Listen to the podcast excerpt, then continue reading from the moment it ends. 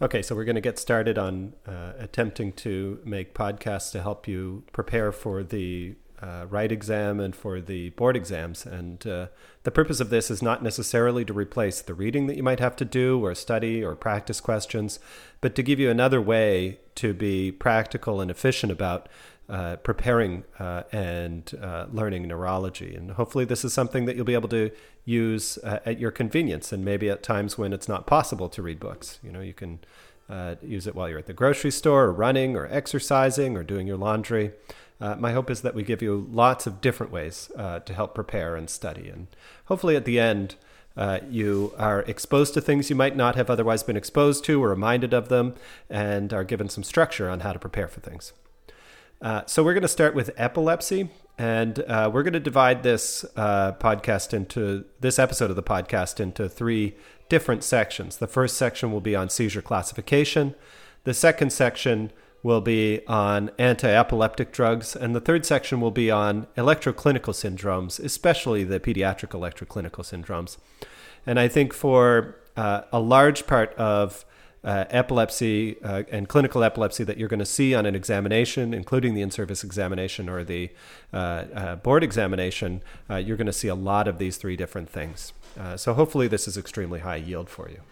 All right, let's start with seizure classification. I think this is something that does uh, lead to some confusion among residents, certainly among med students and junior residents, but even among some senior residents. And I think one of the problems is that we have changed the seizure classification over the years, and sometimes we're not entirely clear about uh, exactly uh, what we mean when we classify.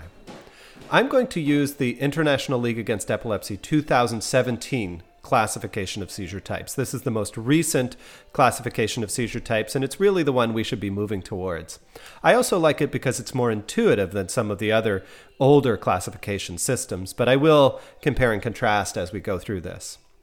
So, when you're thinking about seizure type, really what we uh, are mean when we talk about the uh, classification is where it starts or where the onset is. And I think this is sometimes confusing because seizures can spread. But when we're talking about the classification, we're really talking about the initial onset. And there are really two main categories of onset of seizure, and those are focal onset and generalized onset. Focal onset, of course, is seizures that start in one specific area of the brain. And generalized onset seizures are seizures that start bilaterally, simultaneously, or synchronously. Generalized seems to imply that it would be the whole brain, but in fact, it's both hemispheres all at once. Not necessarily the entire brain, but both hemispheres all at once, often both frontal lobes, although they can be involving different parts of the brain. Now, really, between these two seizure onset types, you really only have to remember nine different seizure types. And those different seizure types are three types of seizures that you see in focal onset and six main types of seizures of generalized onset. Let's go through the focal onset seizures first. The simplest type of focal onset seizure is a focal aware seizure. This is what used to be called a simple partial seizure, but again, I think focal aware makes a lot more intuitive sense. And basically, this is a focal seizure that remains restricted enough that there is no impairment of awareness. Now, focal aware seizures can have lots of different manifestations, and that really depends on where in the brain they involve. Uh, the classic example of a focal aware seizure would be a focal motor seizure, and that usually involves the motor or premotor areas. And if a focal motor seizure spreads along the homunculus, this is what causes what we call the Jacksonian march. A prolonged focal motor seizure is also known as epilepsia partialis continua. There can be other types of focal aware seizures too, and they really depend on the uh, type of uh, the area of the brain that is involved. For example, you can have focal seizures with sensory symptoms. Uh, those are uh, usually localized to the parietal lobe. You can have focal seizures with special sensory symptoms, and those include things like taste, smell, which usually localize to the hippocampus, mesial temporal structures, or sometimes orbitofrontal structures. You can have focal seizures with visual manifestations arising from the occipital cortex, and uh, you can have focal seizures that have auditory uh, symptoms, and those usually arise from the lateral temporal lobe. Then you can have focal seizures with autonomic symptoms. Again, those can be mesial temporal or insular in onset.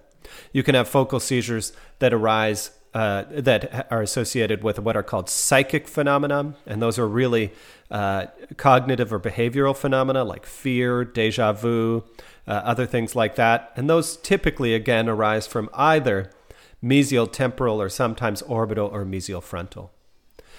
The point is there are a broad there is a broad range of focal seizures and they really depend on where in the cortex is involved. The second type of focal onset seizure is focal seizures with impaired awareness. This is what used to be called complex partial seizures. Again, I think the terminology focal with impaired awareness, or sometimes I like to call it focal unaware, is a lot simpler than complex partial and a lot more intuitive. Focal unaware seizures can start as focal aware seizures, and then there is spread to sufficient areas to disrupt the reticular activating system, and you lose awareness. Focal unaware seizures often have uh, common manifestations.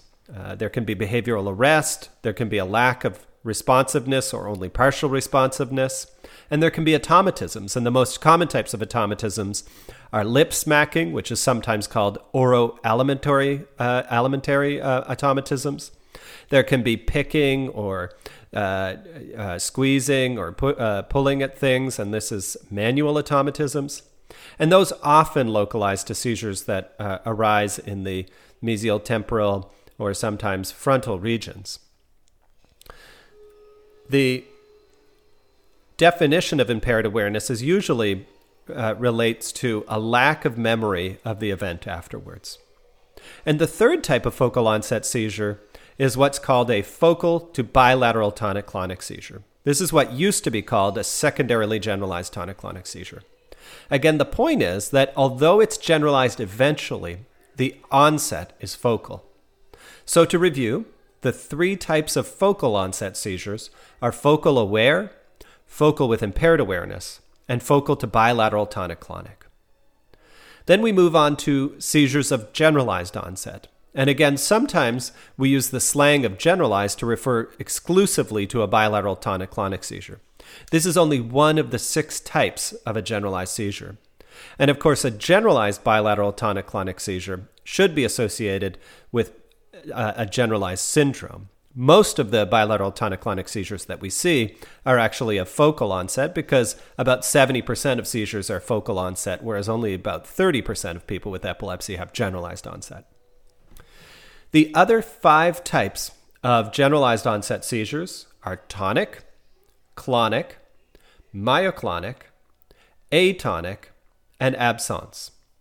So, to review, the six types of generalized onset seizures are tonic clonic, clonic, tonic, myoclonic, atonic, and absence. Again, there are variations of these types of seizures, but really those are the six you have to remember. And so, really, you only have to remember nine different seizure types. Tonic seizures are usually brief, they usually involve sudden extension of the arms or stiffening of the torso, and they can be associated with falls. Clonic seizures are fairly rare. These are associated with repetitive generalized jerking that is typically slower than myoclonus. Myoclonic seizures are actually fairly common, probably because they're associated most frequently with juvenile myoclonic epilepsy, which is the most common type of generalized epilepsy syndrome. Absence seizures, of course, are very common, associated with both uh, childhood and juvenile absence epilepsy. And atonic seizures are also fairly uncommon.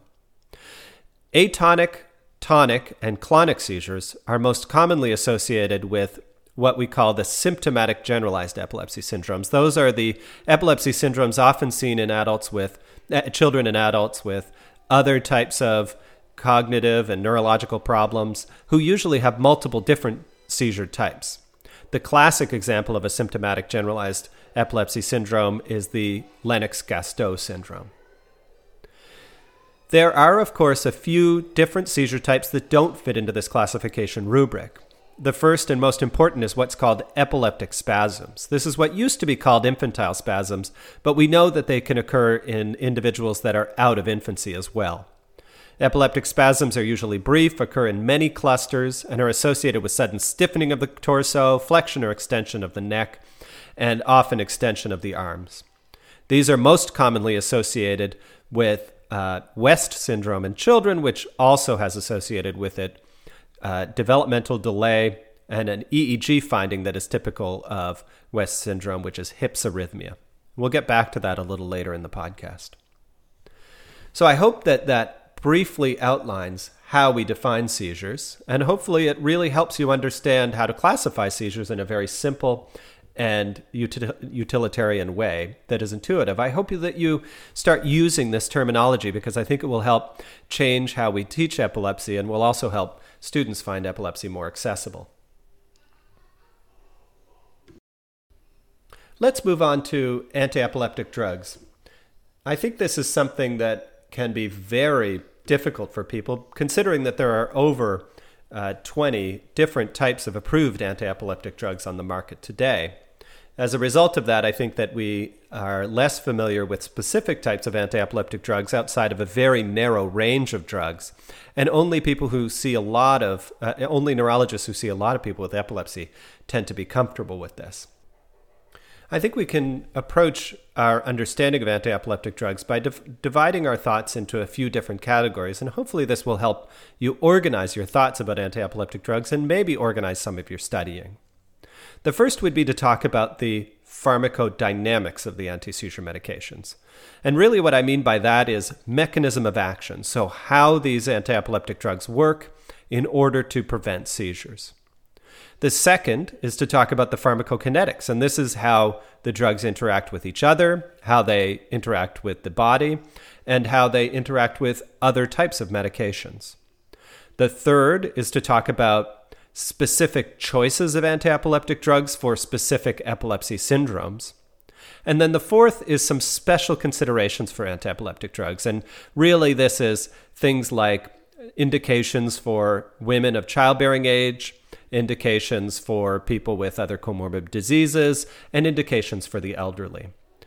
There are entire textbooks about anti epileptic drugs, and of course, a comprehensive view of anti epileptic drugs is outside of the focus of this uh, podcast, but I do think that we can distill down the essentials of anti epileptic drugs into 10 to 15 minutes which hopefully will be helpful for you and uh, as, uh, uh, provides a framework for you to build your other studying around.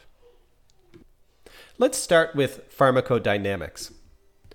So, all anti seizure medications prevent seizures by either decreasing excitation or increasing inhibition. Excitation is mediated by excitatory postsynaptic potentials and by the action potential. The excitatory postsynaptic potentials, or EPSPs, are mediated by glutamatergic neuroexcitation. And so, medications that affect the glutamate receptor, medications that affect calcium or calcium channels, which are involved in glutamate reception, or those that inhibit the release of of uh, neurotransmitters, excitatory neurotransmitters, can all play a role in uh, anti seizure properties.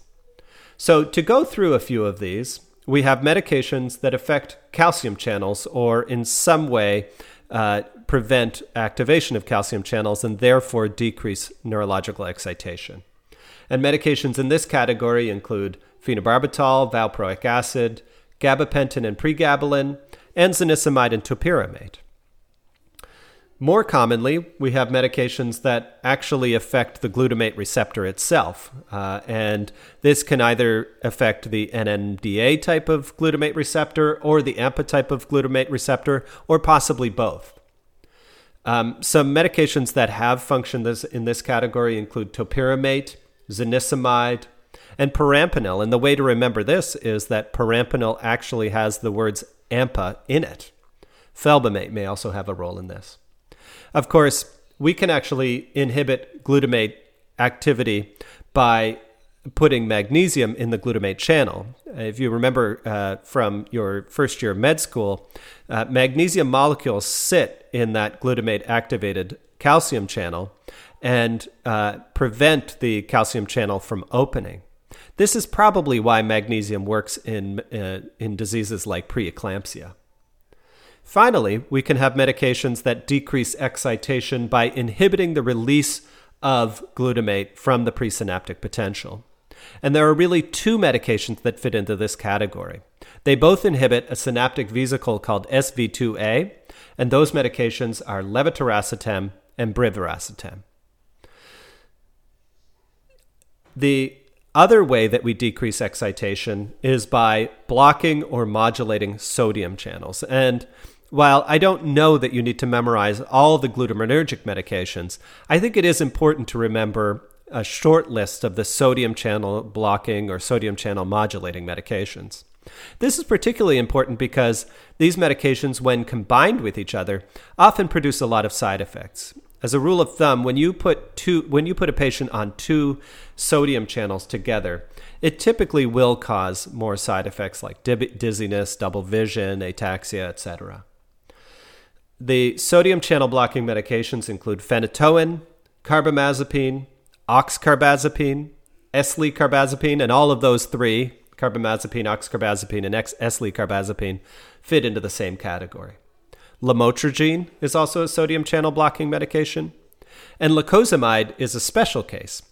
It decreases sodium channel activity, but not by directly blocking the opening of the voltage gated sodium channel, but rather by enhancing the delayed inactivation that occurs in the sodium channel after it has already been activated. So, again, to review, sodium channel blocking medications are phenytoin, carbamazepine, oxcarbazepine, eslicarbazepine, lamotrigine, and lacosamide. Finally, we can decrease the likelihood of seizures or stop seizures by potentiating GABA. And so, really, by potentiating GABA, we are enhancing in- inhibitory neurotransmission. Now, you should be aware of a short list of medications that act on GABA channels. Those, of course, include benzodiazepines, they also include clobazam, and they include phenobarbital. Valproic acid may have some GABA enhancing uh, functions as well as some of the other functions that it has. And there's a medication called vigabatrin, which actually inhibits GABA transaminase. So it inhibits the breakdown of GABA and enhances uh, function uh, in terms of inhibition. Again, I think the GABAergic medications you should be aware of include benzodiazepines, clobazam, and phenobarbital. So, really, that's a very brief and rapid overview of the pharmacodynamics of anti seizure medications. This is something that you can review on your own, and I have provided you with a diagram that goes through some of the functions. But to review, all anti seizure medications either decrease excitation through either sodium channel blockade or decreasing the excitatory postsynaptic potential, or they enhance inhibition. And this is by enhancing the inhibitory uh, postsynaptic potential uh, by enhancing the function of GABA. Now let's move on to pharmacokinetics. So, again, this is really related to how the medications are metabolized and how they work in specific populations. So, I think one thing that comes up a lot is talking about enzyme induction. So, these are medications that enhance the function of certain hepatic enzymes, usually those in the cytochrome P450 pathway. And the very strong inducers of uh, hepatic enzymes include some of the oldest anti seizure medications. And probably the big three to remember are carbamazepine, phenytoin, and phenobarbital. So these are three old, very effective anti seizure medications that ha- often have very strong enzyme induction. There are some other medications on this list that you can think about, which include oxcarbazepine, perampanel, and primidone. But the big three that you need to remember in terms of being strong enzyme inducers are carbamazepine, phenytoin, and phenobarbital. All of these medications will decrease the effectiveness of a lot of other anti seizure medications. They will decrease the effectiveness of oral contraceptive pills, which is really important they can decrease the effectiveness or function of a lot of other medications. And for us, most importantly, they often decrease the effectiveness of Coumadin. Therefore, when we start somebody on an enzyme inducing medication, we often have to adjust Coumadin doses in order to maintain an appropriate INR. The main enzyme inhibitor, that is something that decreases the function of enzymes and increases overall levels of other medications, is valproic acid. Valproic acid can be a potent enzyme inhibitor and can result in paradoxical increases in lots of other medications. The most important pharmacokinetic interaction with valproic acid is actually lamotrigine. If you introduce lamotrigine to somebody who's already on valproic acid, you will effectively double lamotrigine doses. This is particularly important if you are, have somebody already on lamotrigine and in, introduce valproic acid.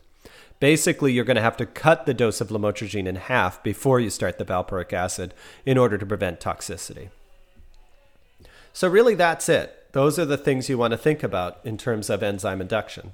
There are lots of other special considerations, but for your purposes and for studying, you really have to know about the enzyme inducers carbamazepine, phenobarbital, phenytoin, maybe a few others, and the main enzyme inhibitor, valproic acid, and the special interaction between valproic acid and lamotrigine, where valproic acid effectively doubles serum levels of lamotrigine.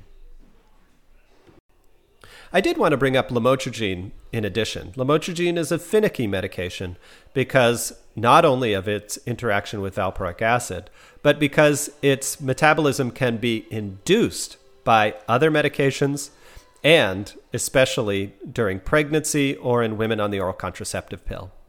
Basically, if you have a woman on a standard dose of lamotrigine, say 100 milligrams twice a day, who has been doing well, and you start the oral contraceptive pill, you will cut lamotrigine levels in half.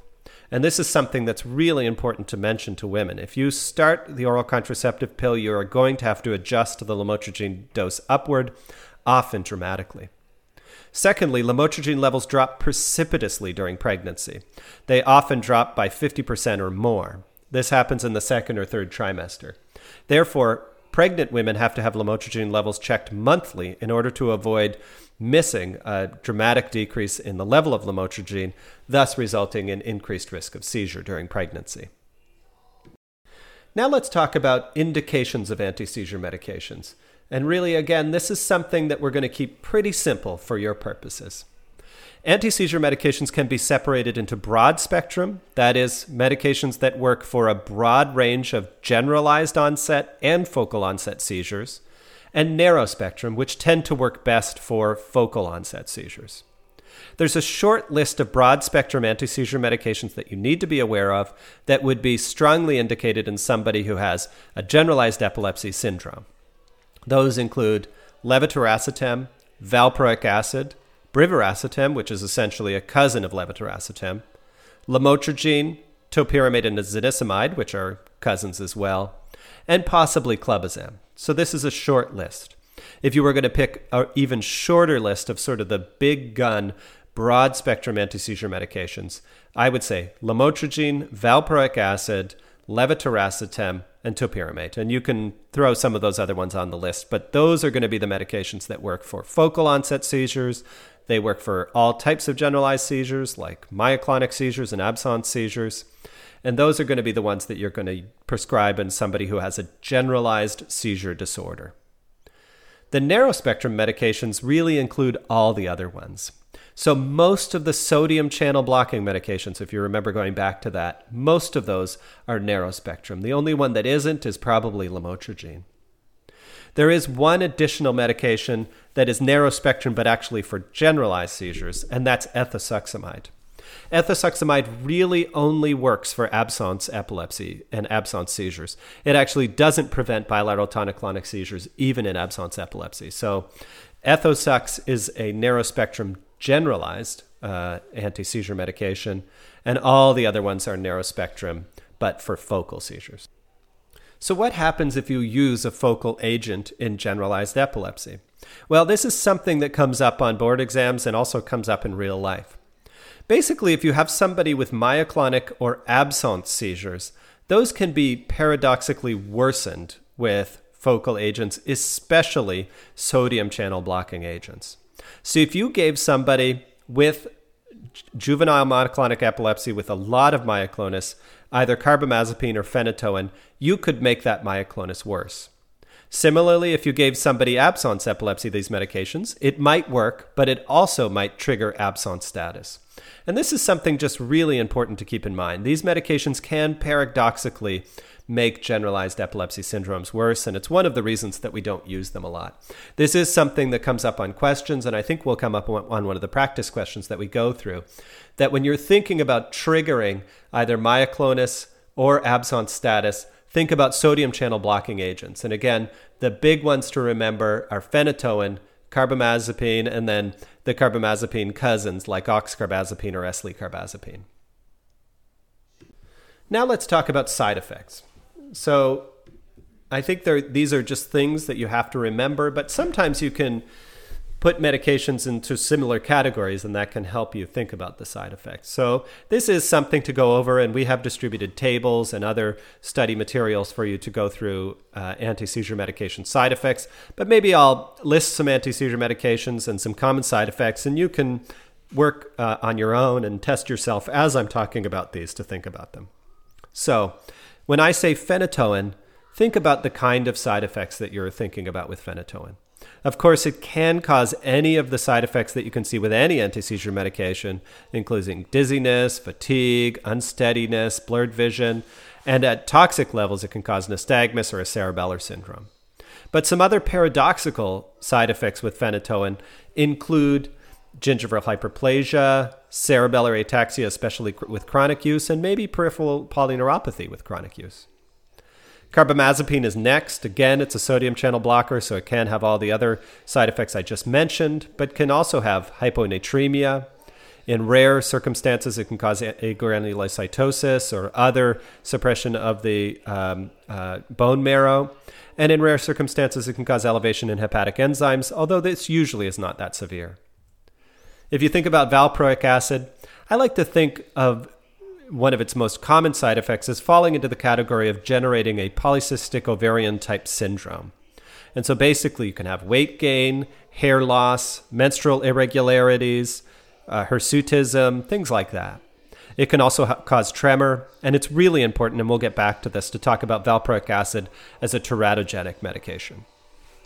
For lamotrigine, again, it can cause all the side effects of the sodium channel blockers, but the big one to remember is that it can cause a serious and even deadly skin rash or a St- Stevens Johnson syndrome. I'll talk about topiramate and zonisamide together. These are cousins. They have similar mechanism of action and they have a similar uh, efficacy profile and a similar side effect profile. You all remember from headache clinic that topiramate can cause kidney stones, it causes appetite suppression or weight loss, whereas most of the other medications cause weight gain. It can cause uh, cognitive slowing. We talk, sometimes term this dopamax. And of course, there is the rare uh, uh, result of acute angle closure glaucoma. Both topiramate and zonisamide can also cause paresthesias. This is probably because they're carbonic anhydrase inhibitors. And one of the ways that you can treat the paresthesias with topiramate and zonisamide is by supplementing with uh, potassium.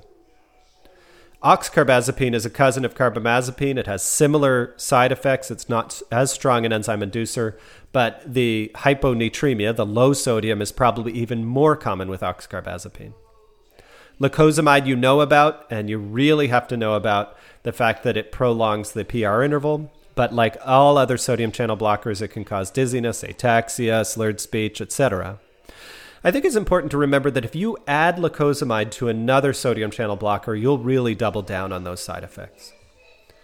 Felbamate is something that comes up on exams. It's not something that most of you are using in practice, but the big two things you have to think about with felbamate is that paradoxically, it can cause both an aplastic anemia and an irreversible, irreversible hepatic failure. Most of you are not going to be prescribing felbamate for these reasons because an experienced epilepsy doctor has to prescribe this and monitor these, uh, pro- these uh, parameters closely. Finally, we talk about levetiracetam and brivaracetam. Both have been associated with serious psychiatric side effects. On the milder end, you can have irritability or short temper, and on the more severe end, you can have depression, severe anxiety, or even suicidality. It's really important to be careful about prescribing levetiracetam in somebody who already has psychiatric side effects. Finally, let's talk about special populations. And the two populations I want to talk about are elderly people and women of childbearing potential. The first are elderly people. Elderly people will typically metabolize anti seizure medications much more slowly uh, and much less effectively than younger people, and therefore you often have to start at much lower doses. Sometimes we will start at a half or a quarter of the dose that we would for an older uh, for a younger adult. I think it's important to remember for elderly people if they have decreased renal clearance that you may have to adjust medications that are mainly renally cleared. And there's a short list of medications that are primarily renal cleared, all the rest are hepatically metabolized. The renally cleared medications include levetiracetam and brivaracetam. They include pregabalin and gabapentin. And lacosamide is partially renally cleared. And therefore, these medications have to be renally dosed. All of the other medications, or at least uh, for your purposes, all the other medications are hepatically metabolized. Now let's talk about women of childbearing potential, and I think this is a really important con- uh, consideration.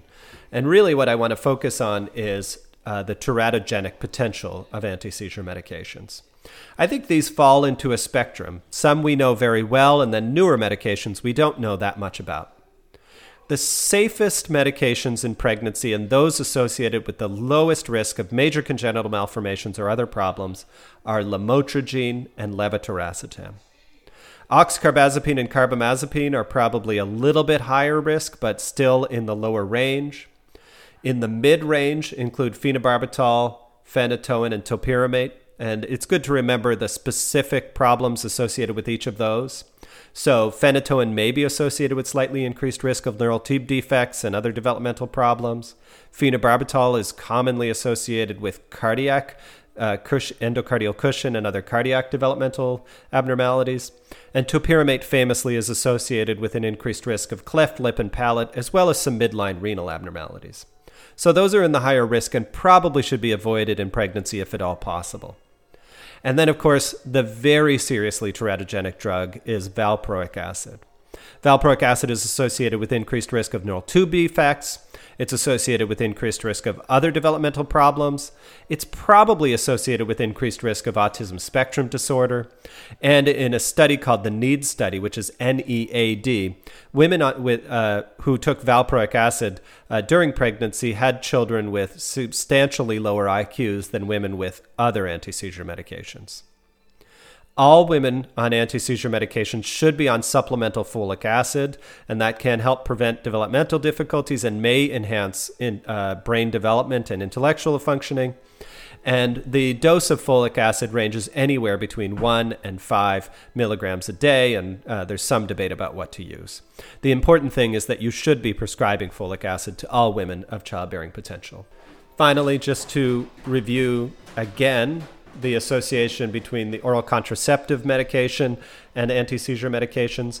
Any of the enzyme inducing medications can be associated with decreased effectiveness of the oral contraceptive pill. So, again, the big ones you're going to want to think about are carbamazepine, phenobarbital, phenytoin, maybe high doses of topiramate and oxcarbazepine. But again, the big three enzyme inducers you're going to want to think about are carbamazepine, phenobarbital, and phenytoin. Finally, and we talked about this before, oral contraceptive medications actually decrease the levels of lamotrigine. So, lamotrigine does not necessarily decrease levels of oral contraceptive pills, but vice versa. So, if you have a woman who's on a stable level of lamotrigine, you start the birth control pill, you're going to see a decrease in overall level of lamotrigine and therefore overall effectiveness of this medication, and the, and the dose will typically have to be adjusted. All RITE, let's move on to talking about electroclinical syndromes. And this is something we review a lot, but I consider it really important to review over and over again. And these are things that come up again and again on the right examination and on the board examination. And there are there is a limited number of these syndromes, and you really just need to know the key features of each. So I'm going to go in order of commonness, maybe, uh, and I will talk with each one about the age at onset, the types of seizures that are associated with it, other associated clinical features, the typical EEG findings, and treatment choices. And if you know, knew these things, and if you can generate a table of these uh, electroclinical syndromes in your mind or on paper, you're going to do well. And you really don't have to know a lot, you just have to know the basics. Let's start with juvenile myoclonic epilepsy, or JME. Juvenile myoclonic epilepsy is the most common of the generalized epilepsy syndromes. It typically has an age of onset in teenage to young adulthood, and the seizure types include bilateral tonic-clonic seizures, myoclonic seizures, and sometimes absence seizures. These people are intellectually normal, developmentally normal in every other way. It's really important to remember the association with this and sleep deprivation and alcohol. I sometimes call this the uh, mid year freshman disease. So, a freshman goes away to school, they uh, cram for all of their um, uh, midterm examinations, pull a lot of all nighters, and then go out drinking with their friends, are sleep deprived, and that's when they have their first seizure. So, sleep deprivation, alcohol are big triggers. And it's not when they drink alcohol, it's the next day that you see that. The uh, EEG findings for JME, you want to think about this on your own, but it includes 4 to 5 hertz generalized spike wave discharges or polyspike wave discharges. And again, we sometimes call this quote unquote fast spike wave because it's faster than your typical 3 hertz generalized spike wave discharges. So again, generalized 4 to 5 hertz spike wave or polyspike wave discharges.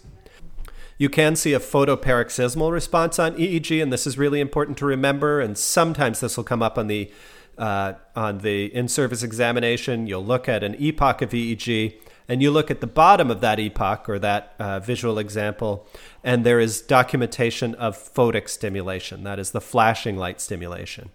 And if you see flashing light stimulation followed by a sustained spike wave or polyspike wave discharge, sometimes with clinical myoclonus, that's the photomyogenic or photoparoxysmal response, and that is commonly seen in juvenile myoclonic epilepsy. The treatments for JME include generalized or broad spectrum agents, and again, to remember, you want to use medications that do not worsen myoclonus. So, for young men, when you're not concerned about side effects or teratogenicity, you want to think about valproic acid. That tends to be the most effective medication for juvenile myoclonic epilepsy, although, of course, it is teratogenic and should be avoided in women of childbearing potential. For women of childbearing potential, levetiracetam is a good choice. Of course, if they have psychiatric side, uh, side effects or psychiatric comorbidities, you may think about lamotrigine, although this may not be quite as effective. Next, we're going to move on to absence epilepsy. And there are two main types of absence epilepsy syndromes, and you really have to think about both. There's childhood absence epilepsy, which has an earlier age of onset, and there's juvenile absence epilepsy, which has a later age of onset. So, childhood absence epilepsy typically has an age of onset between 3 and 12 years of age, whereas juvenile uh, absence epilepsy usually starts a bit later, usually sort of 10 or older, sometimes in adolescence. The seizure types for childhood absence epilepsy is really primarily only absence seizures. It's uncommon for them to have bilateral tonic-clonic seizures, and if they do, those are typically rare and one-off phenomena. Juvenile absence epilepsy is a little different. It's a little bit more like JME, where uh, their uh, bilateral tonic-clonic seizures are more common. Both of these children, both the childhood and juvenile absence epilepsy, they both are uh, intellectually and developmentally normal, and they don't tend to have any neurological problems. In both cases, the classic finding, and this is something you will see on all sorts of examinations, is a very regular 3 hertz generalized spike wave discharge. So, again, 3 hertz generalized spike wave discharges is the classic finding in both childhood and juvenile absence epilepsy. And it is the EEG correlate of the seizure itself. So, an absence seizure, if that occurs, what you would see on EEG is regular 3 hertz Sometimes it starts at 3.5 hertz and slows down, but really 3 hertz generalized spike wave discharges. And you really need to know what that looks like. If, uh, if you haven't looked at that, pull up any sort of materials, uh, do a web search and look at images, and you'll see that very regular 3 hertz spike wave. It almost looks like wallpaper because if you lined each second up next to each other, they're identical. The treatment for childhood absence epilepsy, you also really need to know. In a randomized trial, ethosuximide was the most effective and best tolerated. There are alternative medications, which can include lamotrigine, levetiracetam, and valproate, but really your initial medication for absence epilepsy is Ethosux. For juvenile absence epilepsy, if there are bilateral tonic-clonic seizures, then you want to consider other medications, including lamotrigine, levetiracetam, valproate, those types of medications that are broad spectrum. The next uh, uh, the next electroclinical syndrome that we're going to talk about is benign epilepsy with central temporal spikes, also sometimes known as benign Rolandic epilepsy. And this epilepsy typically has onset in childhood, somewhere between 3 to 12 years, probably most commonly sort of in a 5 or 6 year old. And these are classic nocturnal seizures, so typically at night out of sleep. And they are focal seizures, typically involving the face, the palate, the mouth. And so if you see a question stem where you're talking about a young child with nocturnal events that involve the face or mouth that have focal manifestations, you're thinking about benign uh, epilepsy with central temporal spikes or benign Rolandic epilepsy. And again, you can have bilateral tonic clonic seizures with this syndrome, but those are rare. These kids are also developmentally normal, although maybe they can have some mild attentional or developmental problems, but typically they're normal. And the EEG finding is really in the name. What you're going to see are spikes in the central, which is going to be C3, C4, or the temporal, and it's really mid temporal. So that's going to be T7, T8 uh, regions. And you'll often see them on both sides independently. So these will be focal spikes with a large field in the central and temporal regions that are more frequent during sleep. In terms of treatment, many people will decide not to treat this at all because the seizures are rare and they rarely generalize, and it tends to be a self limited disorder. If you do treat, you're going to tend to use a focal agent like oxcarbazepine or carbamazepine, although other focal agents may work as well. Next, we're going to talk about childhood occipital epilepsy. And childhood occipital epilepsy has two variants an early variant and a late variant. And this is kind of like childhood absence and juvenile absence epilepsy. So the early variant is also known as Panayotopoulos syndrome. And so you will see that term come up on questions, Panayotopoulos. And really what that is is childhood epilepsy, uh, childhood occipital epilepsy. The late version is sometimes called the Gastaut variant of childhood uh, um, occipital epilepsy. In both cases, you will have um, seizures that arise from the occipital region. In the early case, it's often with eye movement abnormalities, vomiting. Again, these are usually at night. And in older children, you can see visual phenomena. These kids, again, are t- tend to be developmentally normal. And on EEG, what you see are focal spikes in the occipital regions, again, more during sleep than wakefulness. Treatments, again, some people don't treat at all, and if they do, they tend to use carbamazepine and oxcarbazepine. Again, you really don't need to know a lot about it. I think that the term Panayotopoulos is somewhat intimidating because it's such a big word, but really you just need to remember that that's occipital epilepsy. So Panayotopoulos syndrome is childhood occipital epilepsy. It's, it tends to be a benign syndrome, self-limited, and nocturnal events, visual or eye movement abnormalities. Next, we're going to talk about some more severe uh, generalized epilepsy syndromes. And the first I'm going to talk about is Lennox Gastaut syndrome. And with Lennox Gastaut syndrome, you really just need to think about a triad. And that triad is multiple seizure types, usually including atonic seizures, but tonic, uh, clonic, uh, bilateral tonic clonic, but you do see those drop attacks or atonic seizures. You see children with developmental delay or cognitive difficulties.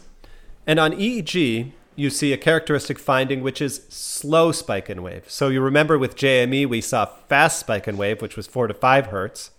Slow spike and wave is one to two hertz. Again, the typical normal spike and wave that we saw with absence is three hertz. So, again, to remember with generalized spike and wave, you can have slow, normal, and fast. Slow is Lennox Gastaut, normal is childhood absence, and fast is JME. So, you see slow spike and wave uh, activity, which you will sometimes see uh, on the examination. So, again, to review, the triad with Lennox Gastaut syndrome is multiple seizure types, including drop attacks, slow spike and wave uh, discharges on EEG, and cognitive dysfunction. Those are really the three things you need to remember. And this is a very serious and severe epilepsy syndrome and usually requires treatment with multiple medications.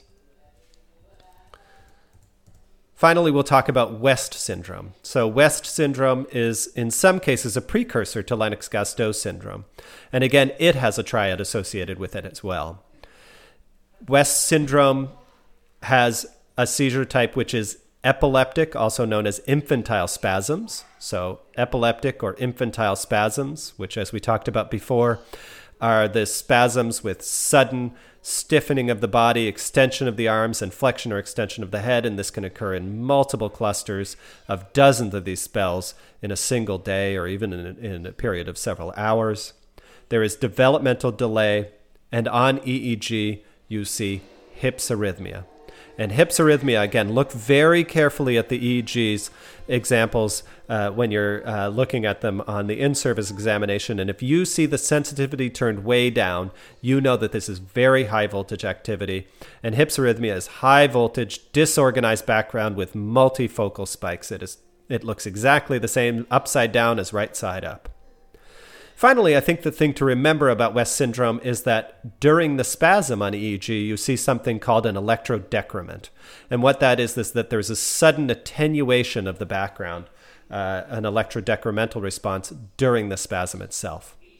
So, again, to remember the things you need to know, you really need to know four things about West syndrome the triad of infantile spasms, developmental delay, and hypsarrhythmia, and the fact that the seizures are associated with electrodecrement. Finally, you do need to know about treatment of infantile spasms.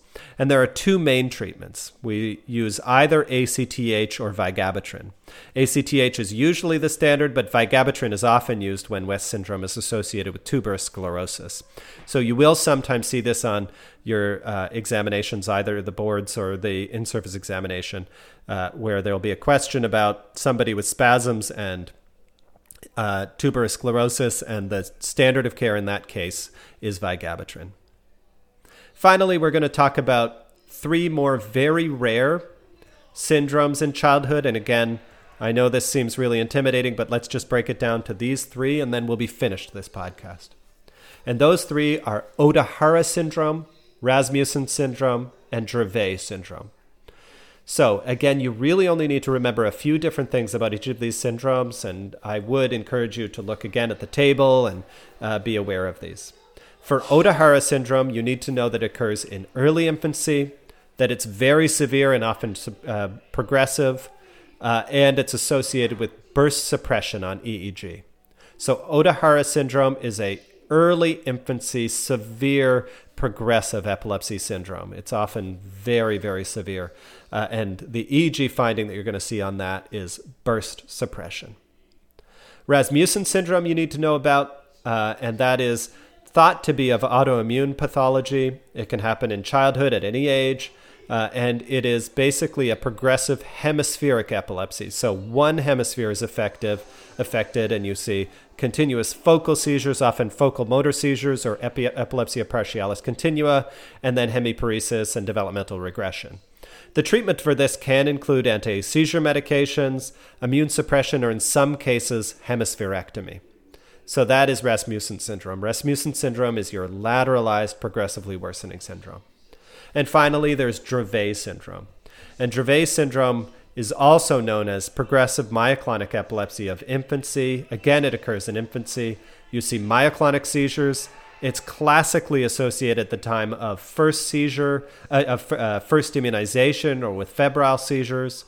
And it's important to remember uh, one thing with Dravet syndrome is that we know the mutation that causes this. It's a sodium channel mutation called SCN1A. And so sometimes if you treat this with sodium channel blockers like phenytoin, carbamazepine, etc., you can make the seizures worse.